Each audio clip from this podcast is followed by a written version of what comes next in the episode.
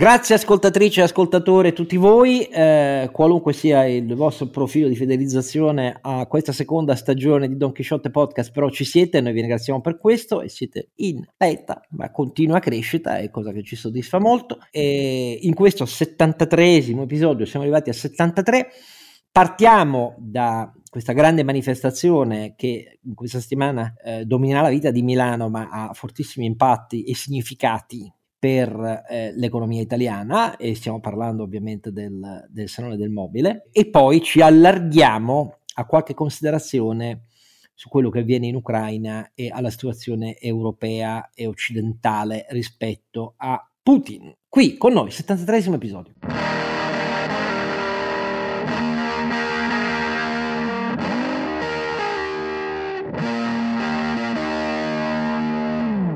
Don Chisciotte è sempre, non troppo nelle vostre grazie, per fortuna catalizzo critiche e, e, però sono felice del fatto che poi tutti dicono però gli altri due che c'è a fianco per fortuna ci sono loro e io sono d'accordo con voi perché se no eh, se non fossi di questa idea non gli avrei chiesto da anni di sostenermi nel mio malcerto cammino, nella mia stupida intelligenza molto carente. E quindi oltre a Oscar Giannino Don Chisciotte lo avete già sentito sogghignare e a buon diritto e a buona ragione c'è il nostro Sancio Panza. Renato Cifarelli, che vi ricorda donchisciottepodcast.it. Lì trovate le puntate, i documenti relativi alle puntate quando sono disponibili, il link per fare le donazioni e un po' di cose. Voi non lo sapete, ma questa settimana è una settimana di una certa quale importanza per il nostro Sancio, eh, perché gli, gli, viene liberato dal gesso e quindi tornerà a poter, eh, perché fin qui teneva le redini con una mano, eh, capito? La, la, invece adesso torna a poter con due mani, forse è sempre meglio ovviamente per chi gli incrocia la strada, essendo lui un guidatore molto professionalmente eh, bravo e, e quindi tende poi anche ad avere eh, degli, dei veicoli che insomma hanno certe performance. Meglio avere le due mani sul volante. Infatti, si è astenuto in questo periodo perché è uno ligio. Io voglio testimoniarlo a tutti coloro che sono in ascolto. Noi apparteniamo a una scuola comportamentale che è ispirata al rispetto delle regole e quando le regole si violano come è capitato a me una volta nella vita, si accetta di pagare per tutta la vita. Detto tutto questo, oltre a Sancio Panza, c'è il nostro faro di Alessandria, Asti, Cuneo e Vercelli, che è naturalmente Ronzini. Beh, dipende dal giorno dove esatto, esatto. certo, sì, il, sì. Nostro, il nostro ronzinante caro Alberto Carnevale Maffè al quale, oltre ai ringraziamenti a lui e Renato, chiedo subito di mm, spiegare agli ascoltatori perché scegliamo in questo 73 episodio, che esce all'inizio della, della settimana, eh, la seconda settimana di giugno, eh, perché crediamo giusto e sacrosanto occuparci di questa manifestazione fieristica a Milano che in realtà ha un impatto che non riguarda solo Milano, ma riguarda l'economia italiana, cioè il salone del mobile. Perché? Perché è, eh, dopo due anni di silenzio e di pandemia, eh, la celebrazione di un ritorno a, a, una vita che non è più la stessa di prima e che onora lo stile, eh, le tecnologie e, e posso dire anche i, val- i nuovi valori del, del, vivere, non solo dell'abitare. Si chiama Salone del Mobile, ma in realtà è eh, il parco tematico della qualità della vita all'italiana, se posso dire. E Milano ne è il sontuoso salotto. Milano tutta, però non solo la Fiera di Rho, che ospita tecnicamente il Salone del Mobile, ma Milano eh, ospita eh, il fuorisalone che in sé è il, eh, se volete, uno degli eventi più importanti della città. 800 eventi nella settimana. 800 eventi, è veramente tantissimo. E il quadro quest'anno, Oscar, dopo due anni di silenzio, eh, si innesta in un settore del turismo che già con il ponte qui degli inizi di giugno ha fatto registrare incrementi a doppia cifra rispetto al 2019 in quasi tutte le località eh, italiane.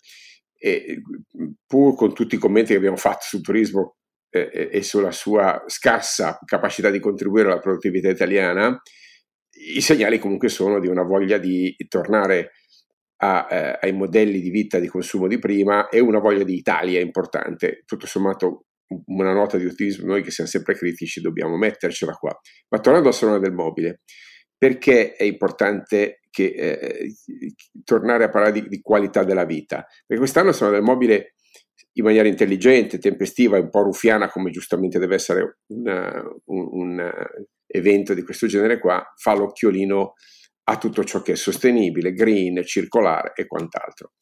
Ora, noi sappiamo che c'è tanta, eh, tanto marketing, tutto questo, tanto, eh, tanto sforzo di quello che si chiama un po' con termine un po' critico, no? greenwashing, no? cioè, quindi una verniciatura di verde.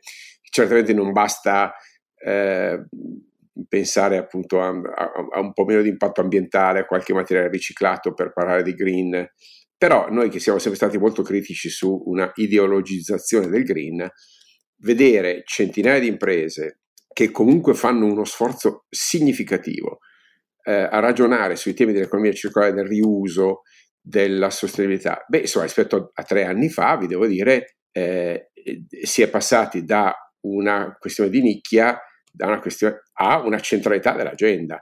E questo mi fa piacere perché penso che l'Italia, nel contesto europeo, in reazione a, eh, a pandemia e, e crisi geopolitica, può trovare anche in questo posizionamento che è oggettivamente moderno e orientato al futuro e credetemi, non facile da trovare nel resto del mondo, non con questa qualità, con questa intensità, con questa bellezza, con questa innovatività, con questa creatività. Ecco perché un conto è dire riduciamo il CO2, un conto è farlo con, eh, con quelle soluzioni di design e di tecnologia tipiche de, della cultura italiana e se vogliamo europea.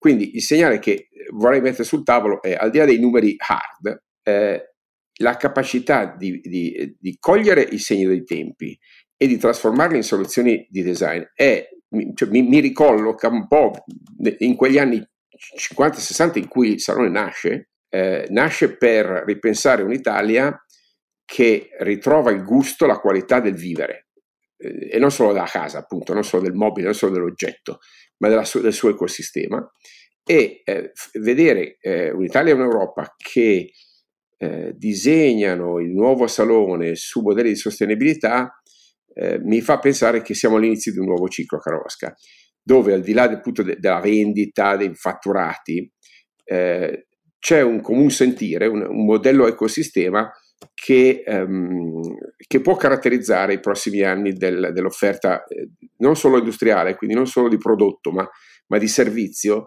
del eh, Made in Italy. Quindi per me eh, inizia una settimana di fondamentale importanza per vedere se tutte quelle cose che sto dicendo verranno poi tradotte in, eh, in fatti, in realtà, in numeri. L'attenzione alla stampa internazionale è molto importante. L'Italia ha bisogno di rinnovare eh, la sua visibilità come tempio del, della modernità, della bellezza e della capacità di fare sintesi industriale su questo. Se ci riusciamo, eh, questo è un piccolo contributo alla, eh, alla, alla, dire, all'innovazione e alla crescita economica del paese. Oh, io voglio ricordare a chi ci ascolta che il sistema fieristico italiano, dunque, il sistema fieristico è fondamentale nei due paesi della maggiore manifattura europea, cioè la Germania e l'Italia, per una serie di ragioni. Il primo è che nel caso tedesco, che ha un sistema fieristico con, che storicamente negli anni dell'immediato dopoguerra aveva dato molti punti al sistema fieristico italiano, ecco, nel caso della, Germania, il sistema fieristico incardinato sulle maggiori specializzazioni dell'industria manifatturiera tedesca è stato anche, negli ultimi 25 anni oramai, un eh, sistema di moltiplicazione attraverso l'attrattività e la proiezione, soprattutto in Asia e in Cina, um, delle proprie filiere. Uh, al punto tale, vi faccio un esempio per, per coloro a cui fosse sfuggito, quando noi siamo andati in lockdown, per esempio, nel 2020, Uh, fu il polo fieristico di eh, Colonia a fare una proposta alla fiera di Milano per dire ma venite da noi, la, fatela da noi la vostra fiera, come evidente, no? Il governo tedesco, per esempio, nel, negli anni di lockdown ha proceduto alla copertura totale del mancato fatturato di tutte le fiere tedesche, questo per dire, cioè ha speso oltre un miliardo eh, per questo. Da noi è stato molto più problematica. Noi eravamo arrivati a fine del 2020 con um, noi abbiamo, diciamo così, una quarantina di soggetti fieristici nel, scusatemi, nel nostro paese, di cui quattro sono quelli fondamentali. eh, cioè i poli fieristici di Milano, di Bologna, Rimini Vicenza, che sono aggregati, e Verona. Ecco, questi quattro fanno oltre il 70% del fatturato uh, delle fiere italiane. Le fiere italiane sono poi tantissime perché ci sono 1020 più o meno fieristici l'anno, di questi più di 100 uh, sono fiere internazionali uh, e così via. Però questo fattore della attrattività sul polo fieristico di Milano, ma in, in, nei quattro che vi ho citato, per diverse specializzazioni del mix ehm, della manifattura e della creatività e del Made in Italy e del cibo, uh, sono poli di attrattività reali, cioè nel senso che um, si è determinata nel tempo una capacità di determinare svolte nel numero dei clienti dei mercati coperti all'interno delle fiere, che è una caratteristica invece che molte fiere di settore non sono più in grado, su questo poi chiedo a Renato una conferma, di realizzare con lo stesso moltiplicatore. Il caso di Milano, eh, e questo vale per eh, le due grandi fiere che, che attraggono ogni anno eh, a Milano eh, centinaia e centinaia e centinaia di buyers da tutti i continenti, costituiscono, forse il, il decisore politico nazionale non l'ha ancora capito bene, uno strumento per tentare di fare il meglio quello che i tedeschi iniziarono a fare prima di noi e meglio di noi pur partendo da una base che eh, all'inizio era quasi analoga. Per questo concentrare l'attenzione su quello che avviene in questa fiera non è solo dedicarsi a quel settore, è dedicarsi anche ai temi di cosa questo settore può portare alla crescita dell'economia italiana. Partendo dal presupposto ovviamente che noi difendiamo la globalizzazione, perché siamo un paese trasformatore, Made in Italy senza globalizzazione, se si ferma a dover fornire tutto, solo il blocco occidentale e tutto il resto lo regaliamo alla Cina, è un errore clamoroso, cioè io sono uno contrarissimo alla tesi del, del così French reshoring di Janet Allen. Non, non, mi piace per niente, non mi piace un mondo che torna nel commercio mondiale ai blocchi e per l'Italia sarebbe una follia, ma peggio per noi, peggio ancora che nel caso italiano sarebbe per la Germania. Quindi questo spiega anche che poi Italia, Germania e Francia hanno posizioni nei confronti della guerra eh, in, in, Ucraina diverse da quelle dei paesi est europei, membri dell'Unione Europea eh, o della Nato. Però l'importanza di eventi come quello di questa settimana a Milano non riguarda solo Milano e la Lombardia o solo il settore, ha una ricaduta nazionale perché è uno dei più potenti moltiplicatori che esistano. Ehm, basta vedere la, differenza, la differente percentuale della copertura delle perdite delle fiere italiane. Si voleva adottare un criterio anche solo delle maggiori, ecco, d'accordo, però rispetto a quello che hanno fatto i tedeschi subito nel lockdown, per capire secondo me che siamo molto indietro, cioè i politici eh, si occupano di questo se hanno alle spalle nella loro constituency elettorale eh, polifieristici i più importanti come quelli che vi ho citato, per il resto si considera una cosa che riguarda economie locali o di settore e non c'è niente di più sbagliato da questo punto di vista.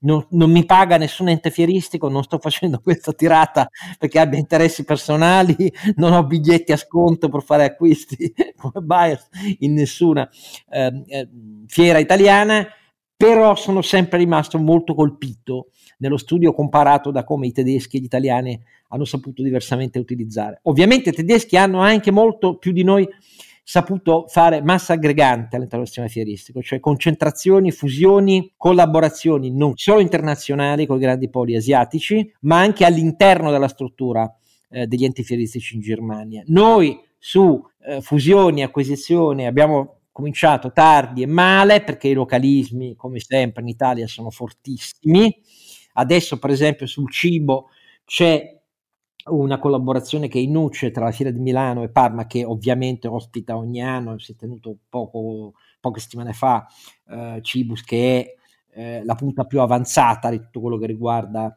eh, l'agroalimentare italiano come protezione internazionale, però la verità è che bisognerebbe incentivare molto eh, queste fusioni, perché la natura dimensionale degli investimenti necessari per realizzare eh, fiere internazionali mondi- di ricaduta mondiale richiede eh, un bilancio dal punto di vista finanziario e patrimoniale che non è più alla portata di eh, fiere locali. Non so come la pensi Carlo Alberto, ma io direi di cominciare invece da Renato, perché Renato vive all'interno di un pezzo della manifattura italiana che ha le sue fiere alle sue fiere internazionali, ci può portare anche la sua di testimonianza. Ma io, tra l'altro, essendo nel, nel, direttivo dell'associazione di categoria che organizza la fiera, diciamo, almeno di quella un po' me ne intendo, e, delle fiere del settore. Eh, io stavo facendo una considerazione, al di là del, diciamo, del turismo, quello da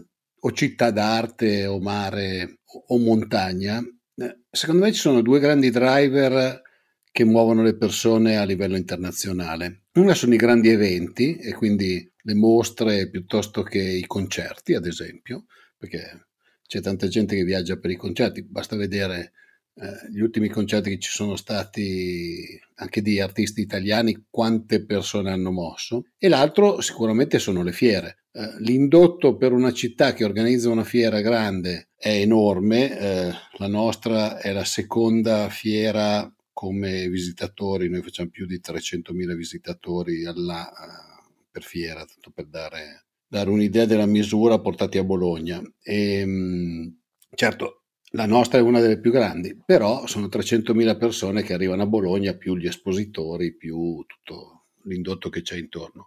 Eh, secondo me in Italia non è mai stato valorizzato perché le fiere sono un altro di quelle cose che fino a un po' di anni fa erano tipicamente della Camera di Commercio piuttosto che del comune, dove c'erano delle persone che le gestivano un po' come gestiscono molte aziende di servizi municipalizzati, magari l'ex sindaco, l'ex qua, l'ex là, e, e quindi non erano un asset, non erano considerati in molti casi un asset strategico eh, per la città. Tanto è vero che, per esempio, molti quartieri fieristici, a partire da quello di Milano, per cui si era fatto un grosso lavoro quando è stata spostata Ro, ma se ti ricordi, fino, fino a quando è stata spostata Ro, la fiera di Milano, bellissima perché storica, ma era veramente una cosa abbastanza triste da visitare dal punto di vista di come deve essere organizzata una fiera, diciamo, dopo gli anni 2000. E la mia impressione è sempre stata quella, cioè che sia sempre stato un po', in molti casi, un parcheggio. Solo negli ultimi anni, cioè, finalmente si è scoperto che possono essere un buon business anche le fiere e quindi appunto si sta cominciando finalmente a fare un po' di aggregazioni, un po' di, di lavoro di sistema. Vorrei sottolineare quello che dicevi tu prima eh, su quali sono le, le fiere più grosse in Italia per sottolineare che non ce n'è una in centro o in sud Italia, non c'è un quartiere fieristico degno di questo nome. C'è il quartiere fieristico di Roma che non so che fiere faccia, però a me non è mai capitato di andare a Roma per una fiera, tutto per intenderci, per lavoro, eh, sto parlando. A Bari c'è la storica fiera d'oltremare. C'è, c'è la storica fiera, c'era la, la storica fiera a Bari, dove anche noi facciamo una fiera, peraltro, però devo dire che negli ultimi, negli ultimi anni la fiera campionaria di Bari, insomma, cioè, non la fanno più, quindi se, se, tanti anni fa, sì, inizio anni 2000 si faceva ancora perché partecipavamo. Negli ultimi anni mi sembra un po' persa per strada la fiera di Bari.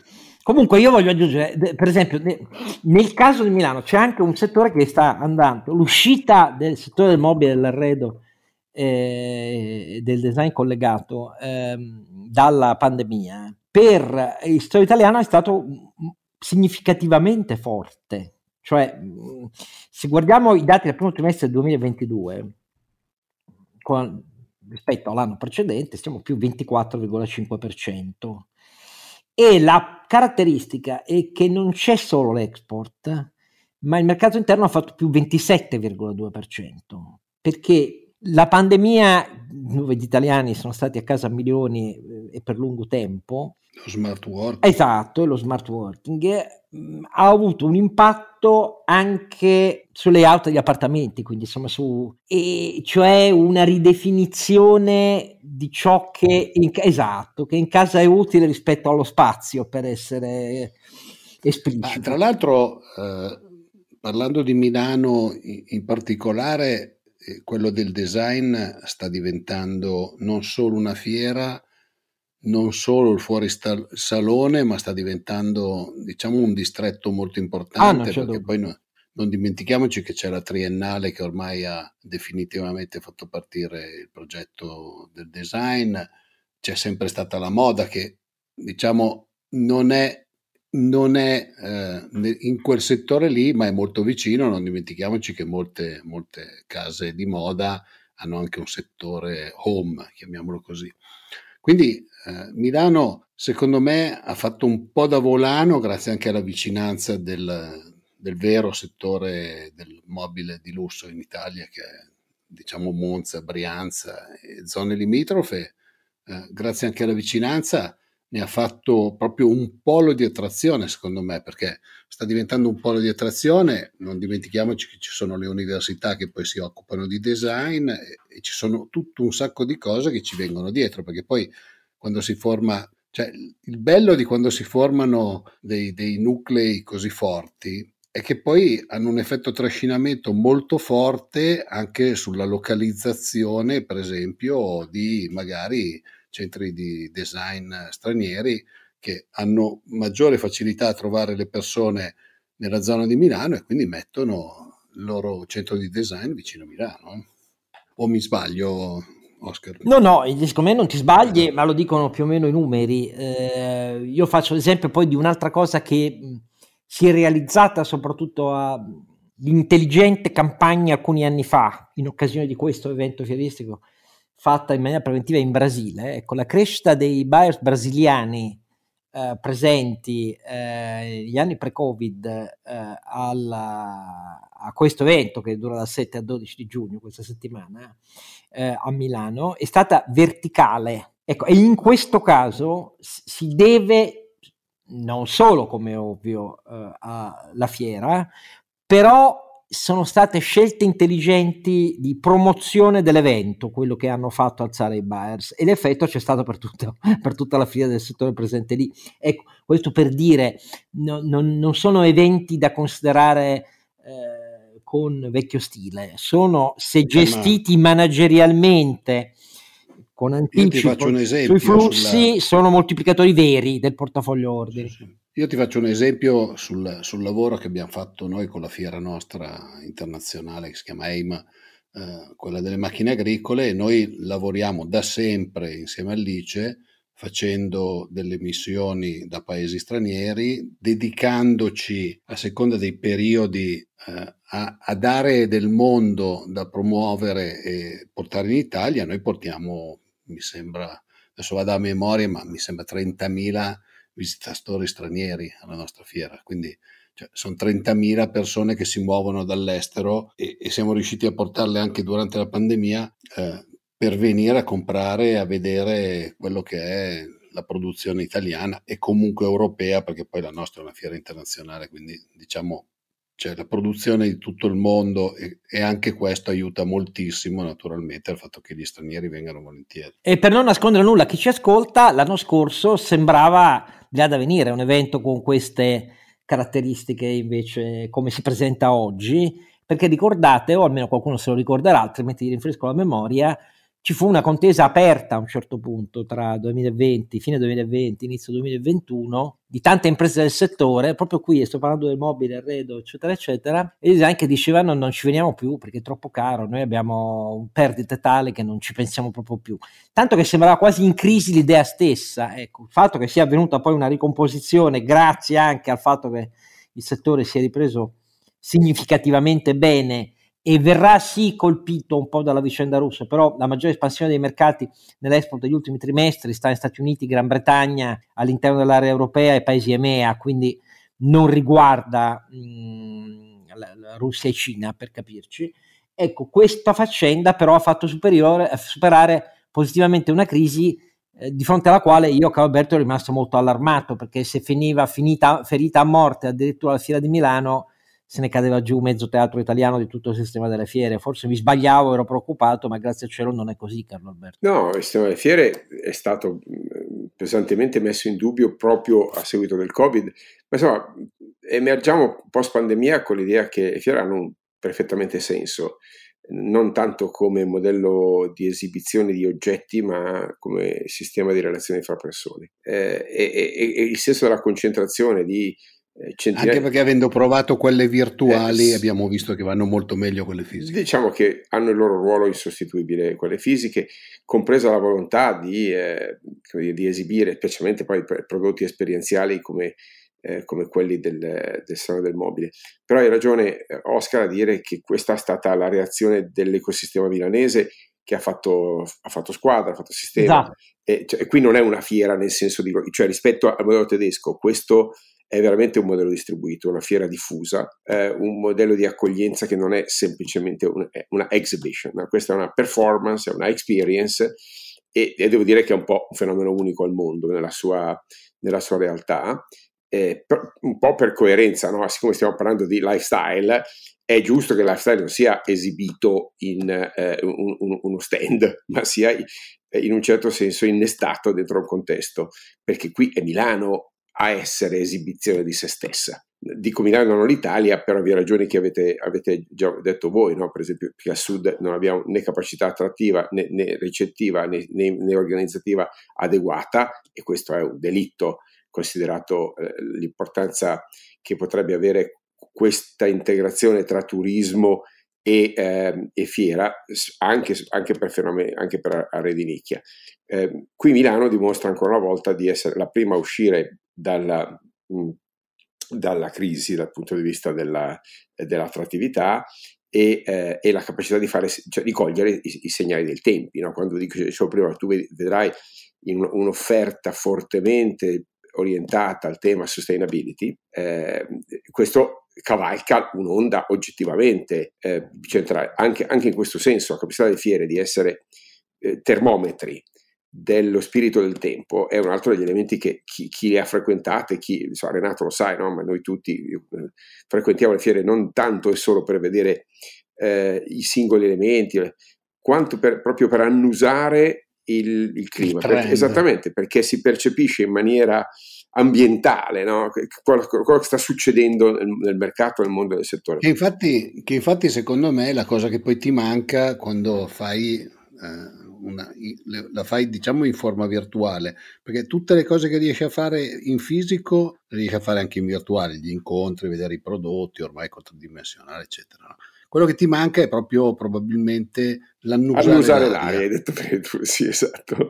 E qui a Milano, col Salone del Mobile, fuori salone, ci sarà molto da annusare perché le piste olfattive, se posso dire, eh, e simboliche sono veramente disperse in centinaia di 800 eventi. È, è veramente una, eh, una stagione teatrale in cui la città esibisce se stessa come modello vivente di uno stile di vita. E questo che trovo importante, Oscar è, è avere trasfigurato l'idea della, della, fiera in una vera e propria celebrazione della, della, della polis, no? della sua, del suo essere città, in, in città boccioniana, no? un, un, quindi un modello urbano che sale, che si muove, che, che, che, è dinamico e che propone se stessa come ehm, come palcoscenico di questi stili di vita. Ecco, questa, questo è il Salone del Mobile per Milano, questa, questa è il, il, pavoneggiarsi di una città che vuole, vuole piacersi e piacere. Allora, dobbiamo mettere un termine però a questo nostro Milano in Gran Milano, se no perdiamo gli ascoltatori di tutto il resto d'Italia.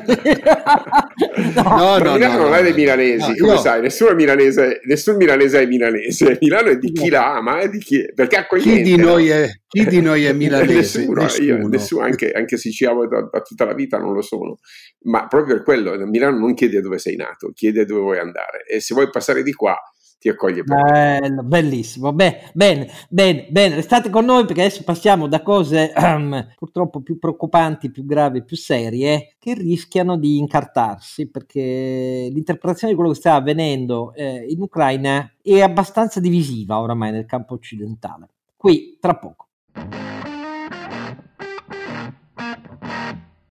Allora, ehm, gli ultimi giorni che abbiamo alle spalle sono un esempio di questa divisività.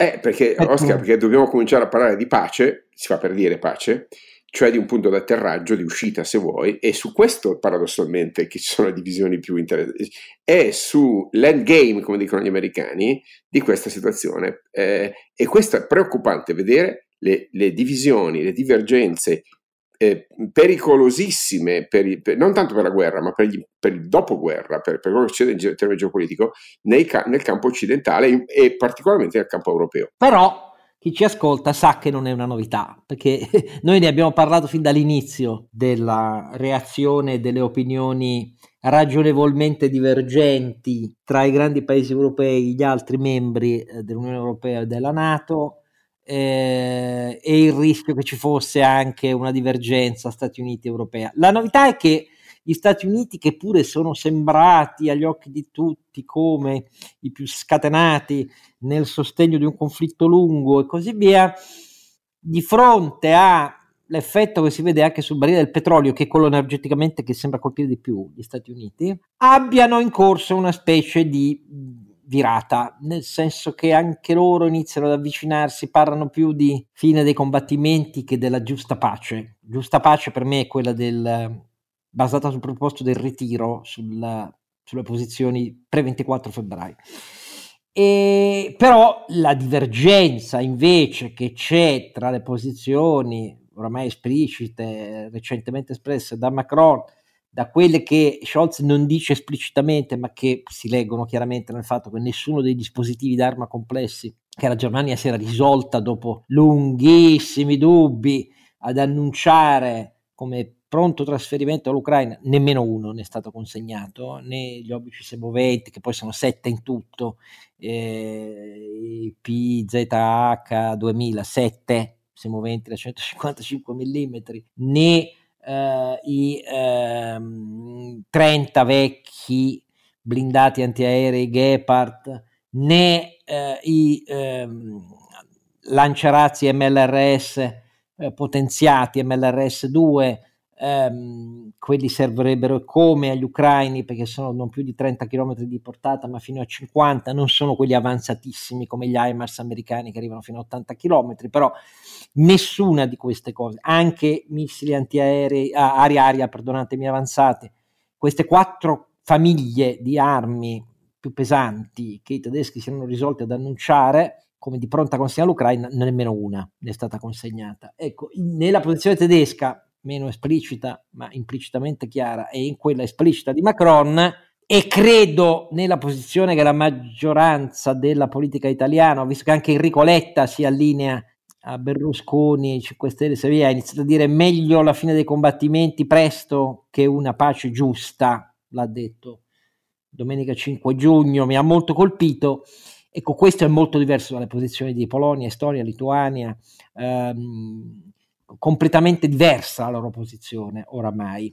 Questa divisione è una divisione anche interpretativa su quello che capita sul campo, perché negli ultimi giorni siamo passati da una specie di ottimismo, come di Carlo Alberto, ma no, la Russia sta perdendo, eccetera, eccetera. Poi improvvisamente è sembrato, no, la Russia, sia pure a costo di enormi sforzi e perdite, avanza nel Lugansk sempre di più, Severodonetsk per capirci, non solo, negli ultimi 48 ore, sabato e domenica, dice, no, ma no, gli ucraini in realtà stanno facendo controffensive anche lì, quindi è tutto fermo. Il risultato di queste interpretazioni divergenti, che testimoniano come la nostra assessment sul campo non è ancora ben rodato in campo occidentale, e vi annuncio che su questo sia eh, i, tutti i servizi intelligence americani che britannici hanno già avviato una revisione della loro scarsa capacità di capire non solo quello che avveniva prima, perché a dire la verità, prima del 24 febbraio gli americani erano quelli con le migliori informazioni sul fatto che la Russia avrebbe attaccato comunque. Ma sul campo diciamo che i francesi peggio di tutti, gli americani così così, i britannici meno di tutti, ma insomma hanno sbagliato tutti nell'interpretazione di quello che avveniva nei 100 giorni, tutti quanti. Tutti hanno già avviato revisioni serie riservate loro, del loro assessment. Noi in Italia siamo prigionieri del rimbalzo di questa roba qua, però diciamo non è molto chiaro più quello che sta succedendo. Eh, c'è uno scollamento rispetto alle posizioni ucraine e polacche dei membri dell'Est europei sempre più forte. Io oso dire qui una cosa che non bisognerebbe mai dire in pubblico, e lo dico non perché è il mio auspicio, ma quel, per quel poco di letture militari e di tecnologia militare che ho accumulato da mero appassionato, non sono un accademico, non, sono, non ho nessun titolo di credito. Quando una situazione sul campo rischia di andare in stallo con uno dei due contendenti che non ha la stessa capacità dell'altro di ehm, superare forti perdite in asset, tecnologia, uomini. La storia militare eh, mostra che spesso la convenienza del combattente più debole è quella a portare attacchi alle spalle del nemico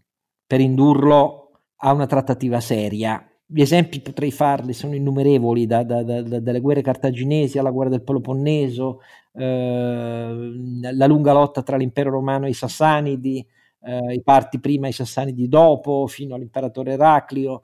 Eh, faccio solo l'esempio per capirci però che forse è più vicino, qualcuno se lo ricorderà, almeno nei libri, se ha studiato, eh, lo sbarco di Incheon eh, nella guerra di Corea, che quando le, le, truppe americane delle Nazioni Unite erano ormai confinate al sud nella penisola di Pusan, fa uno sbarco, eh, fanno uno sbarco invece, sono gli americani a, a fare questa scelta strategicamente molto eh, azzardata, sulla costa, eh, l'altra costa della Corea, quella interna e non esterna verso il Pacifico, e sbarcano direttamente a pochi chilometri dal vecchio confine, da quello che poi sarà il 37 parallelo, invertendo il corso della guerra, in cui sembrava che la Nord Corea con i cinesi oramai avesse schiacciato eh, la Corea del Sud, eh, gli Stati Uniti e le truppe delle Nazioni Unite. Ecco, gli esempi della storia sono innumerevoli. Cosa sto dicendo? Che bisogna aiutare gli ucraini a colpire il territorio russo, non siamo più in quei tempi. Oggi, volendo una cyber war seria in chiave difensiva, portata con 4 giorni, 96 ore concentrate su sistemi e apparati di controllo e di sicurezza russo, di infrastrutture, eccetera, senza mai toccare le centrali nucleari, come ripeto, però aereo, ferroviario, sistemi di comunicazione, il GLONASS che è il GPS russo, questa roba qui darebbe l'idea di quello che sto dicendo, ma quello che mi è evidente non lo sto auspicando, eh, sto facendo un ragionamento sul filo della storia e sul fatto che oggi sia possibile farlo senza una sola vittima fisica. Però l'Occidente questo non lo fa e gli Stati Uniti non lo faranno, che sono quelli che hanno le maggiori potenzialità insieme ai britannici per fare una cosa di questo genere. Non lo faranno. Il messaggio che però che diamo a Putin così è che temiamo che lui in quel caso userebbe davvero l'arma nucleare. Attenzione perché questo significa per il proseguo della storia che se Putin incamera questo dato come certezza, sarà un incoraggiamento a rifare cose di questo genere qua. Perché se noi non ricorriamo agli strumenti cyber a disposizione dell'Occidente per la difesa di un paese attaccato, perché temiamo che quella escalation fatta con tutte le forze cyber a disposizione sia considerata la Russia una minaccia così forte e diretta da usare l'arma nucleare, beh, significa che Putin a quel punto ha assaggiato definitivamente la nostra volontà di fermarsi di fronte a lui. Ecco, io mi limito a queste considerazioni che sono di pura natura tecnica, però sarei curioso di capire come la pensate. Renato e Carlo Alberto. Ma sai, il problema dello scatenare una cyber war globale è che sai dove cominci e non sai mai dove finisce. Verissimo. Probabilmente. Eh, quindi secondo me se hanno delle eh, così, cioè, se hanno dei dubbi nel farlo è per quello, perché eh, non diciamo che stiamo sperimentando che... la stessa incertezza sull'uso di armi nucleari, solo che l'arma nucleare abbiamo passato decenni a capire come si faceva Uh, la, la, la, deterrenza reciproca senza usarle. Qui eh. non sappiamo bene a cosa andremo incontro, quindi non le usiamo. Ma sai, perché poi non dimentichiamoci che cioè, per farla fatta bene praticamente dovresti bloccare tutti, tutti i servizi. Cioè, per farla fatta bene vuol dire, ti faccio vedere che io, qualche, qualche esempio l'abbiamo già fatto, ti blocco, che ne so, il sistema di distribuzione dell'acqua piuttosto che il sistema di distribuzione dell'elettricità, del gas. Quello che russi e cinesi, soprattutto i cinesi, hanno già fatto negli Stati Uniti come esperimenti dimostrativi su pipeline, eh, sistema di dighe e così via. I cinesi lo hanno già fatto negli Stati Uniti. Sì, Erano atti dimostrativi, faccio... però Sai, la, fra, diciamo che fra l'atto dimostrativo, che è un po' come quando lanci il missile verso il mare, e, e, il farlo davvero su larga scala, probabilmente io la vedo un po' lì. Ah, hai ragione. I dubbi che ci sono. Hai ragione. Però significa... Così, da, da esperto, da, cioè, da, esperto per modo di dire, insomma, da, da, da persona appassionata di tecnologia di esatto, sì. e di tecnologia. Ecco. Carlo Alberto, che dice? Io volevo mettere giù qualche numero su che cosa vuol dire puntare a, non dico a una pace, ma insomma, ma a un punto di eh, eh, uscita possibile. Eh, personalmente non penso che le, ehm, il tema sulle cosiddette concessioni territoriali sia così centrale. Eh, al, al, netto di, ehm, di, Crimea e delle due regioni del Donbass già praticamente insomma, controllate dalla Russia, il delta di territorio occupato durante questa guerra eh, ha, ha, fondamentalmente due, due, nuclei, un pezzo del Donbass in più, anzi del Lugansk. Stiamo a prendere che il Donbass ha, è arrivato a rappresentare non più il 6% del PIL dell'Ucraina, tutto eh, perché è vero che ha importanti risorse minerarie estrattive, ho capito, però dire, non è che il, il, carbone, il gas, il petrolio o le, le, le terre che servono per il caolino si possano essere considerate come una risorsa futura definitiva. È una zona in realtà, eh, diciamo, decrescente nel, nel, nel progetto nel progetto di, di eh, sviluppo del, di una Ucraina moderna. Mariupol è un'altra strada, ovviamente, Mariupol stata, aveva una un'acciaieria importantissima, completamente devastata. Eh, ecco, Mariupol è sicuramente la perdita più importante in questo momento, però l'idea che si discuta delle concessioni o, o delle conquiste o concessioni territoriali come se fossero un valore assoluto, eh, a me sembra eh, poco razionale eh, e ovviamente hanno un valore simbolico politico e, e un valore umanitario che non, non, è quantificabile, ma dal punto di vista del, dell'equilibrio io trovo che sia molto più rilevante discutere eh, di quale sarà la collocazione internazionale dell'Ucraina e, e dell'effetto geopolitico netto che questa, eh, che questa guerra porterà. Eh, dal mio punto di vista l'acquisizione alla Nato di Finlandia e Svezia è un risultato storico, eh, è una cosa che da sola, come dire, da sola fa, fa vincere strategicamente questo, questo momento eh, geopolitico all'Occidente.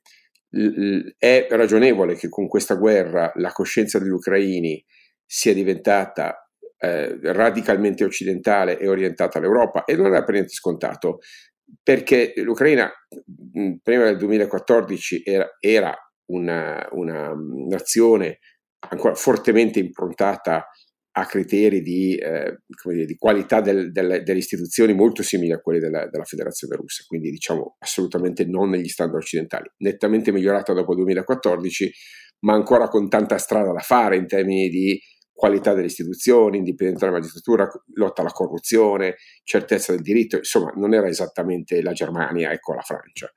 Um, il fatto che l'Ucraina, dopo questa cosa, piccola o grande che sia, con qualche chilometro quadrato in più o in meno, sia saldamente orientata eh, all'Europa, io trovo, scusami, da sola, da solo un fenomeno di, di portata storica. Non, non, cioè, L'Ucraina è veramente un pezzo fondamentale della, dell'antico perimetro del, dell'impero zarista e poi dell'Unione Sovietica il fatto che questo pezzo fondamentale oggi sia, si saldi all'Europa per me completa un, un importantissimo eh, pro- progetto di espansione strategica del, del, della regione europea. No? Quindi per me questa, già questa è una seconda sconfitta per, per Putin. Ci serve una terza sconfitta da portare a casa, e cioè quella che hai detto tu, ovvero una deterrenza chiara, incontrovertibile, che operazioni di aggressioni hanno un prezzo altissimo e che provocano l'impoverimento e la sconfitta dei dittatori che le eh, ordinano. Su questo punto invece vediamo grandi divisioni. Eh, il punto di pareggio giusto è quello di ricacciare le truppe russe all'interno dei loro confini. Quello è il punto di pareggio giusto. Eh, eh perché? Perché per decenni a venire, se noi non diamo il segnale che noi, noi come Occidente, ma noi non come, come, dire, come comunità globale che le guerre di aggressione non pagano e, e vanno, eh, vanno, fatte fallire, eh, hai detto bene tu, diamo, diamo, l'incentivo, diamo la garanzia che non tanto solo Putin, ma che qualsiasi autocrate si senta legittimato a provarci, tanto qualcosa a casa porta. Quindi l'idea che il Cremlino vada secondato, che non devono avere l'impressione di perdere, è un'enorme mh, stupidaggine storica, militare, economica, strategica. Eh, l'esatto contrario, cioè deve assolutamente vedere riconosciuta la sconfitta di questa criminale eh, azione. questo è l'interesse dell'Occidente. Quindi il problema non è quanto dura la guerra, no? ma che la guerra deve finire con un fallimento chiaro e riconosciuto, soprattutto nell'interesse del popolo russo, di questo genere di, di, di scelta. Altrimenti quell'elaborazione del, della consapevolezza che ha portato la Germania del secondo dopoguerra a non commettere più gli errori del primo dopoguerra, non, non ci sarebbe stato. Eh, e, e, secondo me invece è importantissimo che l'Occidente non perda di vista questi obiettivi. Al di là, fammi dire Oscar, de, delle interessanti considerazioni tattiche e operative che hai fatto tu, per me il punto di pareggio per l'Occidente è questa roba qui. Niente di meno è accettabile. Al di là del fatto che st- sto parlando, come dire, in un certo senso sopra la testa degli ucraini, eh, sia chiaro, perché il punto di, diciamo, corretto sarebbe toccare loro stabilire le, le, le, condizioni della pace, non a noi.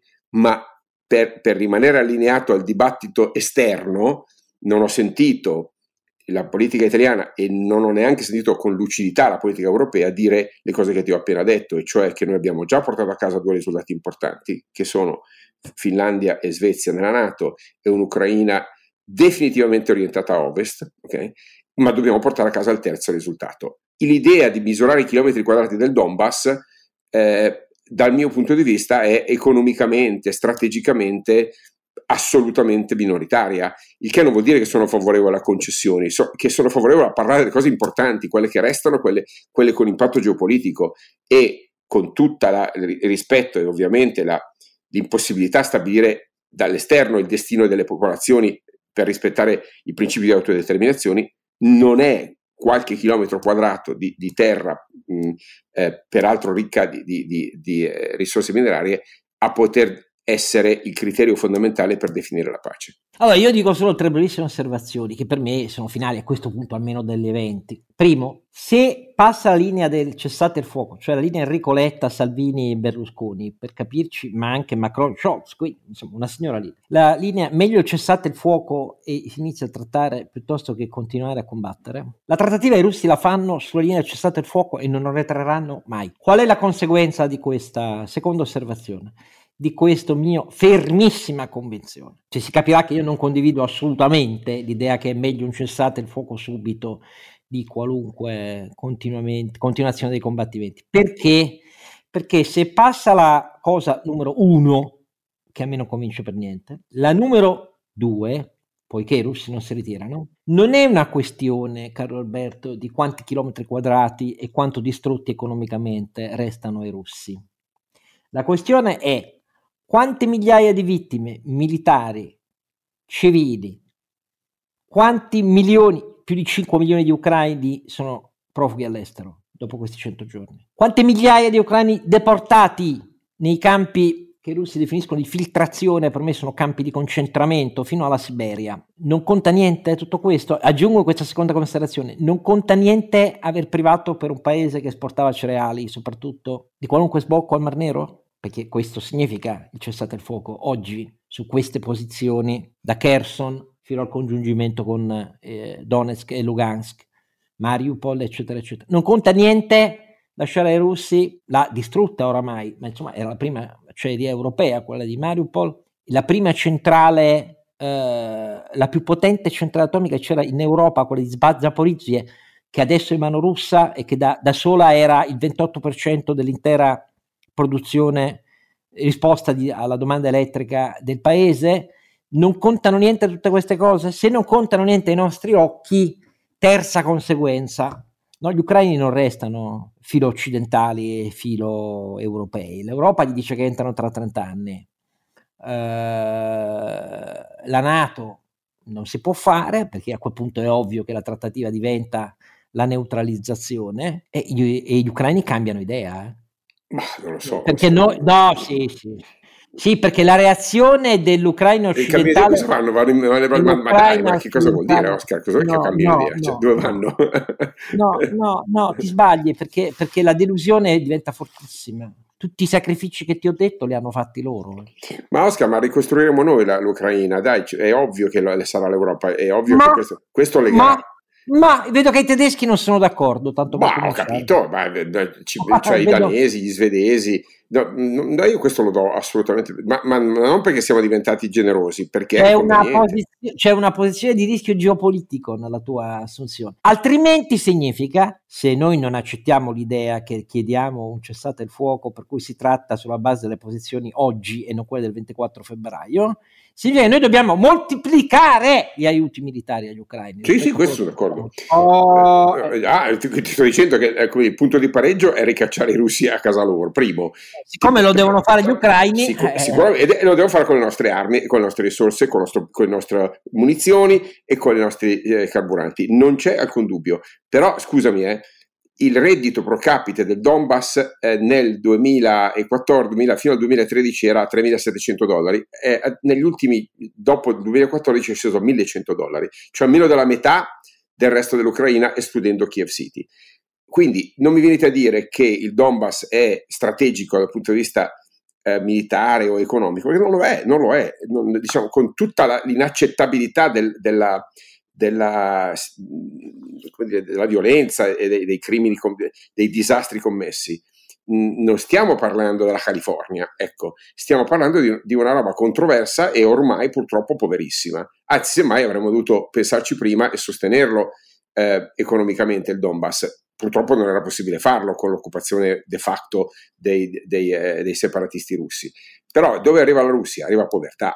E, e quindi non, non, che, che, che, che valutino loro eh, dove stare. Io non credo assolutamente che, che eh, ci sia una possibilità che gli ucraini dopo questo shock si rivolgano ancora ai russi come eh, riferimento, che, che, magari ci sia anche qualche, qualche anno, di, magari un decennio di avvicinamento, beh, ovvio lo, dia, lo dobbiamo dare per, per normale, insomma, no, non è che l'adesione all'Unione Europea è un, un, un atto di, dire, di volontà, è un processo tecna, tecnico, burocratico, istituzionale molto complesso. Ehm, 30 anni mi sembrano un po' tantini, ma, ma certamente non sono tre, ecco. Eh, ma, ma, ma sul fatto che il secondo punto che vi dicevo, cioè l'acquisizione strutturata de, de, de, del cuore, della testa degli ucraini e della ricostruzione che avverrà, perché la faremo noi, eh, salderà l'Ucraina all'Europa. Allora, allora guarda, guarda, vediamo se il tuo ottimismo sulla risposta occidentale ed europea è fondato o se i miei timori invece sono fondati. Io vedo che più armi non gliene stiamo dando se non simbolicamente e quindi quello che vedo prevalere è l'idea, bah, su forza, avete pestato abbastanza Putin, iniziamo a trattare, poi si vede. Insomma, se finisce così, ripeto, il segnale a Putin è inequivocabile. Eh, non dipende, come dici tu, dai chilometri quadrati, dipende solo da una cosa, che ha vinto lui. Questo è, e non so se agli ucraini andrà così bene. Guarda, Ma ha vinto lui, scusa, è partito per occupare tutta l'Ucraina poi Benissimo. si è ritirato a Kiev, si è ritirato a Kerch. Ben, benissimo, però intanto resta con un quarto eh, dell'Ucraina in mano, eh, la Crimea, eh, l'accesso al Mar Nero, eccetera, eccetera. Non sono cose così trascurabili. Però, oh, io mi auguro che abbia ragione tu. Eh. Come sempre, io faccio la parte di quello che è il bicchiere mezzo vuoto. Però, naturalmente, le nostre sono analisi appese a cose che, su cui possiamo strologare ma non sappiamo con certezza, a differenza di quelli che vedete nei talk televisivi eh, ormai anche dalla Piazza Rossa per intervistare poi fonti ufficiali russi collegati in Skype, bisognava andare alla Piazza Rossa per fare... Se lo dicevano a noi gli davamo il nostro sistema. Vabbè, ma comunque detto questo, a differenza di chi eh, partecipa ai talk televisivi, noi non abbiamo certezze da vendervi eh, facciamo mere analisi e sperando anche distinguendoci tra noi. No, io una certezza ce l'ho, Oscar. E qual è? Di non, di non, avere certezza. Ah, ecco, esatto, appunto. Questo mondo è abbastanza. Quando parlano i cannoni, poi bisogna sempre sapere che l'incertezza domina. Allora, eh, questo talvolta mi fa pensare, quando sento gli economisti che pontificano su cose belle che dico sempre che non è un modello econometrico, ma me lo tengo per me. Ecco, questo è, me lo tengo per me. Allora, mm, non mi resta a questo punto che ringraziare come sempre i miei sontuosi compagni di strada più intelligenti di me e darvi appuntamento, cari ascoltatori, al 58 episodio che vi preannuncio già sarà sui referendum della giustizia, questi referendum eh, che, di cui il sistema mediatico italiano si è occupato molto male e, ne parleremo con uh, un esperto del campo, diciamo così, per darvi qualche strumento informativo e per uh, dirvi come la pensiamo, ma soprattutto per farvi capire un po' meglio, innanzitutto se vada la pena o meno di andare a votare, noi ci andiamo, per essere chiari. Quindi il 58 episodio a cui vi do appuntamento sarà sulla giustizia. 74esimo, ma no. 74esimo, eh no, hai fatto bene a correggermi.